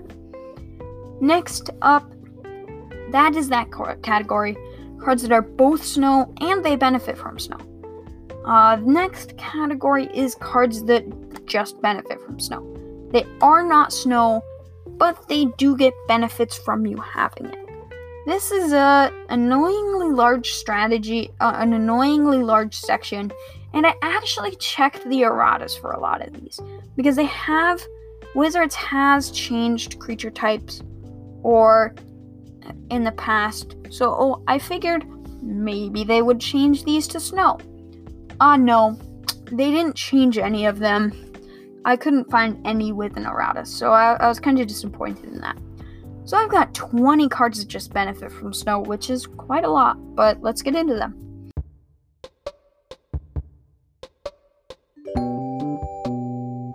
Just a quick disclaimer, I made a mistake when building the deck. I included a card that I shouldn't have. I did not talk about this card yet, so I'm just cutting that and I'm replacing it with Farseek, which is in the ramp category, which I already went over. It's 1 and a green for sorcery, search your library for a plains, island, swamp, or mountain card, and put it onto the battlefield tapped, then shuffle your library. Just so you guys know, I have noticed this before, because when I'm recording the podcast, I'm thinking of everything, I'm reading every single card carefully, I'm reading every single word, I'm thinking about everything. So, sometimes I miss things in the original draft. But I almost always notice them when I'm going over it for the third time. First time when I'm like originally building it, then when I'm like looking over what to cut, making cuts, and now is the third time I'm looking at it. So I'm not always perfect. I mean, over time I've probably only done this 4 or 5 times, but it just is better in my opinion to just sneakily put it in the category it should be and just talk about it. Like, it might not be in the exact same order, like I might break from alphabetical order in order to talk about it, but I couldn't talk about that category because I'd already gone over it, and I'm on my last category, and I don't really see any reason to try to deceive you. It's just simpler and easier that way most of the time. So, I made a mistake, just so you know. That's why I went over Farseek right now. Blizzard is green for an enchantment. Cumulative upkeep 2. You can't cast Blizzard if you control no snow-covered lands. Creatures with flying don't untap during their controller's untap phase. I do have some creatures with flying, but this will affect my opponents much worse than it will me. Unless, of course, I have Diamond Fairy or Merit Lage token, both of which are flyers, both of which are some of my better win cons, so it can definitely hinder my win cons, but it has cumulative upkeep, so I can sack it. It's kind of difficult to use, but eh. Next up is Dead of Winter. 2 and a black for sorcery. All non-snow creatures get +X, +X until end of turn, where X is the number of snow permanents you control. It's just a wrath. And it also gets non-snow creatures, which is really good. It just means that everything is gonna die that is not mine for 3 freaking mana. That is so cheap and so effective, and it doesn't even hit most of my creatures. So it's a great wrath. Drift of the Dead. Also, wraths are really nice to be able to run in this, because I have such a limited supply, I usually can't run them. Drift of the Dead is 3 and a black for defender. At wall, when Drift of the Dead's power and toughness are each equal to the number of snow lands you control. Gangrenous Zombies is 1 black for creature zombie 2/2. Sacrifice Gangrenous, tap. Sacrifice Gangrenous Zombies. Gangrenous Zombies deals 1 damage to each creature and each player. If you control a snow swamp, Gangrenous Zombies deals 2 damage to each creature and each player instead. I control 6 snow swamps, so I've got relatively high odds of being able to deal 2. It's also great to be able to get a wrath. Next up is Glacial Crevices. Glacial Crevices is 2 and a red for enchantment. 0. Sacrifice a snow-covered mountain. No creatures deal combat damage this turn. This is quite amazing. Again, I only have 6 snow-covered mountains, but this is quite good for the mana. Just being able to fog over and over and over again is quite good. Plus, with Farseek and Into the North and Rampant Growth, I've got multiple ways to grab these lands. So it's just a good way to be able to fog over and over and over again. Next up is Glacial Revelation. 3 green sorcery. Reveal the top 6 cards of your library. You may put any number of snow permanent cards from among them into your hand. Put the rest into your graveyard. I'm going to get probably 4 or 5 cards off of this. That is so many cards for 3 mana. Even if I only get 3. If I only get 3 cards of this off of this, that is still amazing value. And if it's two sometimes, that's not even disappointing. On average, I'm going to get roughly 5. That is just amazing. For the mana, it's just such great value. Goblin Ski Patrol. 1 in a red for a 1/1. 1 red flying +2/+0. At the end of turn, bury it. Use this ability only once, and only if you control any snow-covered mountains. I'm not sure whether that got eroded to once each turn, because only once is quite strange. Nope, it says only once. The odds of me having a snow mountain are relatively low, but being able to deal damage, it's just better here than it would be anywhere else, really. That's the reason I've got it here, and it's pretty bad here, but anywhere else it would be much worse. Next up is Karpluzin Giant. Karpluzin Giant is 6 red for a giant. 0. Tap target snow-covered land you control to give Karpluzin Giant +1/+1 until end of turn. And it's a 3/3. So, because I have 38 snow-covered lands, that just means that I can just make it pay 1 mana. I can just pay 1 mana effectively to just give Karpluzin Giant +1/+1. Next up is Scred. Scred is red for an instant. Scred deals damage to target creature equal to the number of snow permanents you control. It's just removal. Snow Devil is 1 and a blue for an enchantment aura. Enchant creature. Enchanted creature has flying. Enchanted creature has first strike as long as it's blocking and you control a snow land.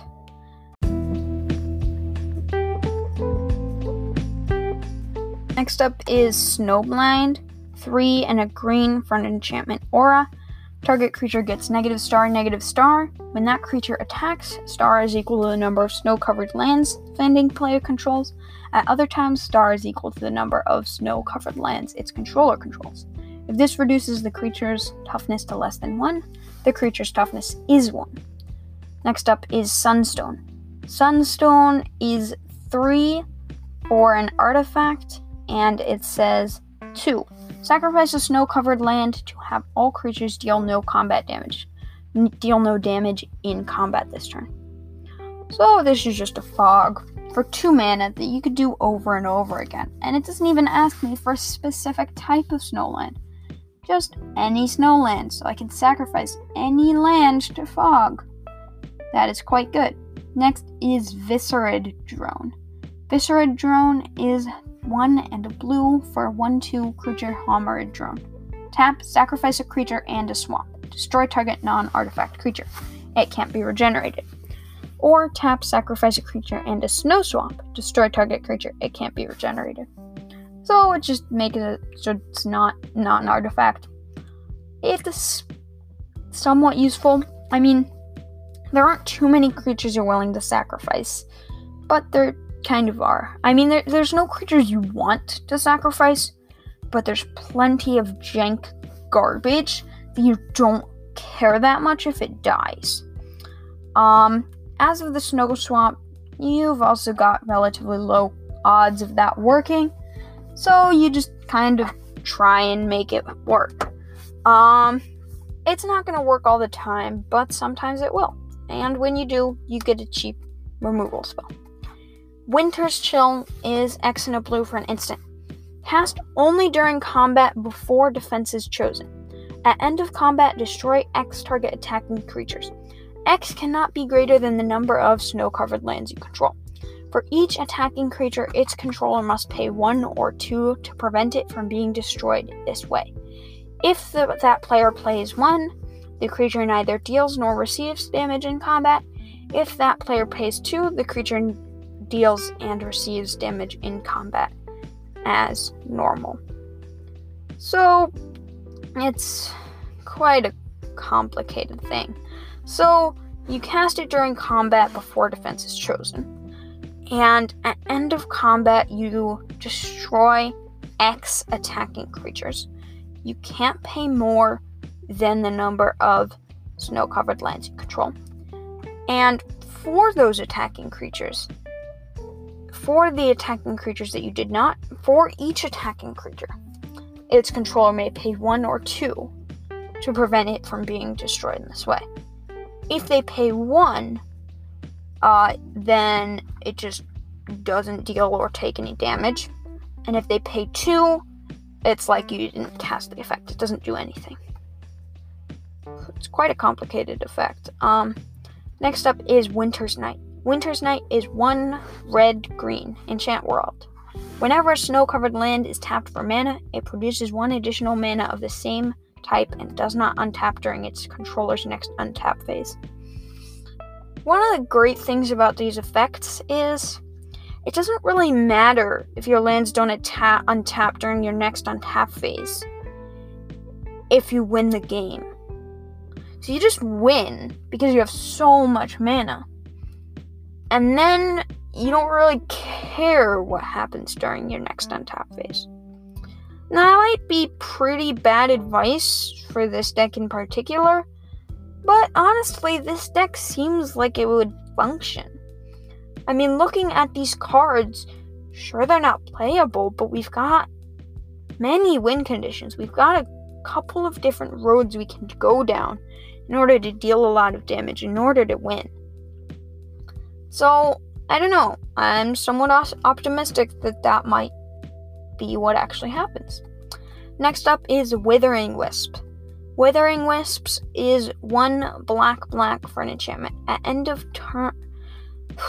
the end of any turn, if there are no creatures in play, bury Withering Wisps. Black. Withering Wisps deals 1 damage to each creature and each player. You cannot spend more black in this way each turn than the number of snow-covered swamps you control. So it's just a way to wrath. I mean, that's kind of all it is. Woolly Mammoths is 1 green for a 3/2 creature elephant, and it has trample as long as you control a snowland. That is the deck. We have 38 snowlands, 19 cards that benefit from snow, 29 of both, 30 ramp cards, and 10 cards that are just snow. That is the deck. We have got 100 cards, clearly. So, that's the deck. The idea of the deck is just to play cards with snow and cards that benefit from snow and just get value. That's kind of all there is to it. Alright, it's time to get into the collection statistics. So far, we have gotten through 1,236 cards. We are making progress on this goal. I mean, sure, we have like 20,000 in total, and probably by the time I'm done with this, it'll probably be like 21 or 22,000. So it's sort of like paying interest on your house. Like, you're not really actually making progress. You're just paying for the time that it takes you for your inefficiency to pay immediately. Yay, I've probably paid off most of my interest. That's good, I guess. That's a strange metaphor, but you get the idea. Alright, so we have an estimated value of $1,484, which, if we remember from last week, we calculated that the average cost of a card is roughly $2.21. So, we are well on track on that. We are quite ahead of the curve, down $1,000. And we've got the common, uncommon, rare, mythic distribution. If you remember, there should be roughly an equivalent number of all of those common, uncommon, and rare, and then about 1/8 of that number of mythics. But as in the past, I'm doing really well on that, with 513 commons, 402 uncommons, 290 rares, and 31 mythics. So, I have got quite ahead of the curve. I am going much more conservative than I have to be. Alright, if we look at our color distribution, we are looking somewhat okay. Again, we still have a huge spike on red, 251. Then we got green, 193, black, 169, blue, 169, white, 162, multicolor, 82, colorless, 210. So, we need like an Esper deck and some green and stuff. Just anything other than red, really, is helpful. And I looked up the color distribution. It turns out there's about the same number of multicolor cards as there are of any one individual color, so I will work on including more multicolor cards too. As of colorless, that's fine. I think I'll just keep doing what I'm doing. But I will probably just come next week and in the future with less red decks, because it's just got such a huge lead. Even if I'd have to build basically a monocolored deck for each of these colors, I'm basically four decks of no red from fixing this disparity. That's 2 weeks. So I'm just going to try and stay away from red. I'm fine with that. I honestly don't really have a favorite color. I just like combining colors. If somebody told me you have to pick a favorite color, I would choose green because it's a great support color. But alone, I'd probably choose black, or maybe, I'd choose red alone. But really, I don't prefer any one color. I just like mixing a lot of colors together, and green helps turbocharge what the other colors are trying to do. Now we are down to the type distributions. We've got 734 creatures, 123 instants, 169 artifacts, 47 lands, 3 planeswalkers, 91 enchantments, 3 tribal, and 127 instants. That is pretty accurate. That's right around where we should be. That is the collection statistics. We are making progress. So next up in category. So as I said, that fits pretty nicely. On the colors, we have all of them are pretty equal on monocolor identity. We have 3,000 for each. We have roughly 2,000 for multicolor. So not quite what I said. It's not quite even. And roughly 2,600 colorless. So I might be a little bit high on colorless. I might want to run a little bit less of that. Also, just a random useful piece of information is if you want to know to properly randomize a commander deck, then you would want to do either a riffle shuffle or a mass shuffle, because those are mathematically identical. You would want to shuffle that 10 times.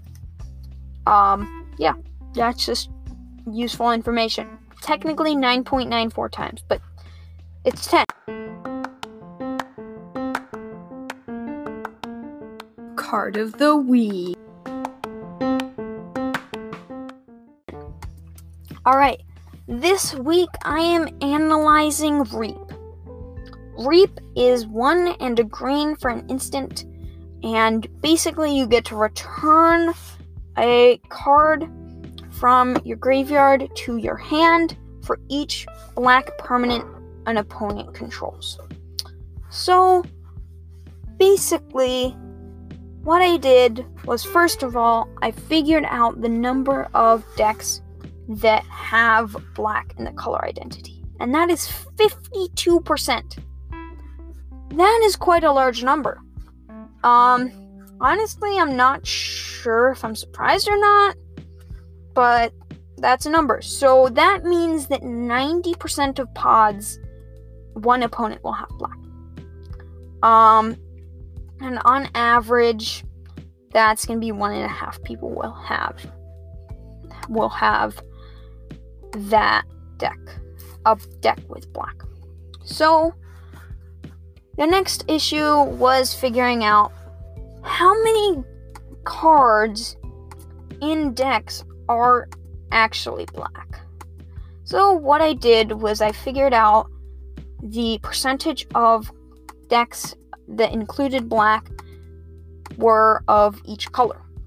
So that's 1 color 10%, 2 color 27%, 3 color 37%, 4 color 10%, and 5 color 16%.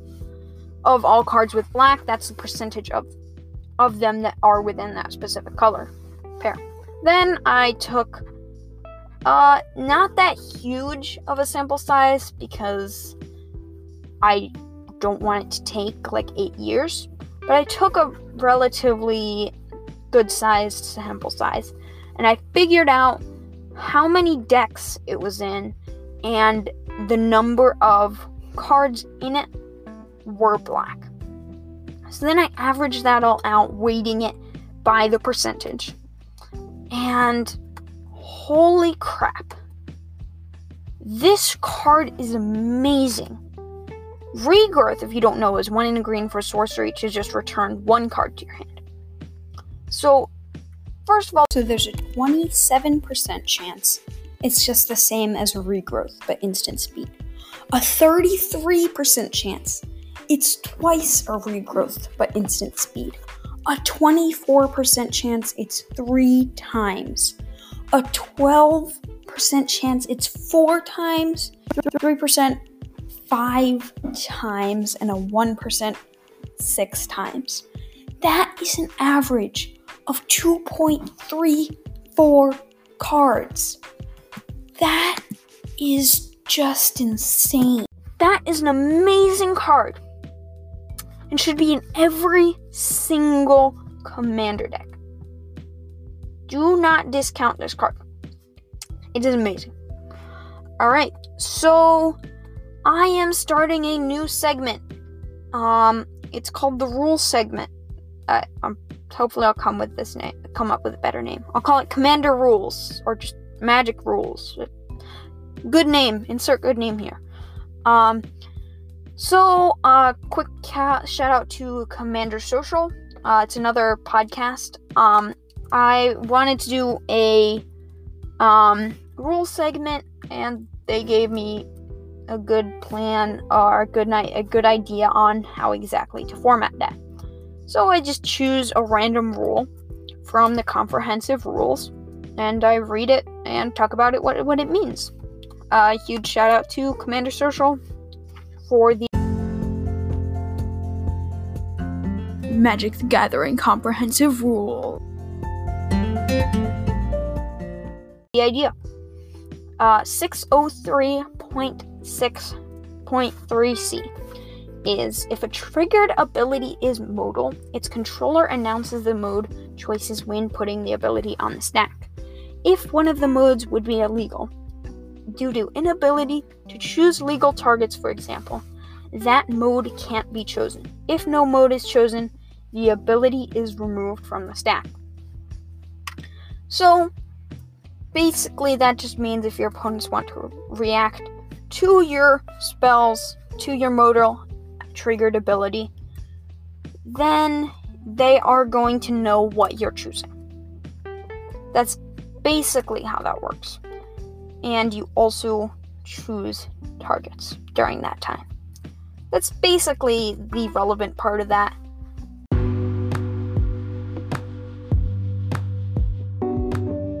Thanks for listening. You can find my personal architect at I'm A Johnny, AJohnny. You can find my Commander Quest, and with the link in the description below. You can find my Commander Quest account with the link in the description below, or at Commander Quest. You can see the link to my collection statistics in the description and my website. You can also visit my YouTube channel, Commander's Contingencies. Also, there's a link in the description below. I will also post any relevant links, such as the decks that I went over, or if there's any news, I will post links to my source or things that have more information. I will see you next week. Oh, there will also be time blocks to tell you what times certain things in the episode are happening.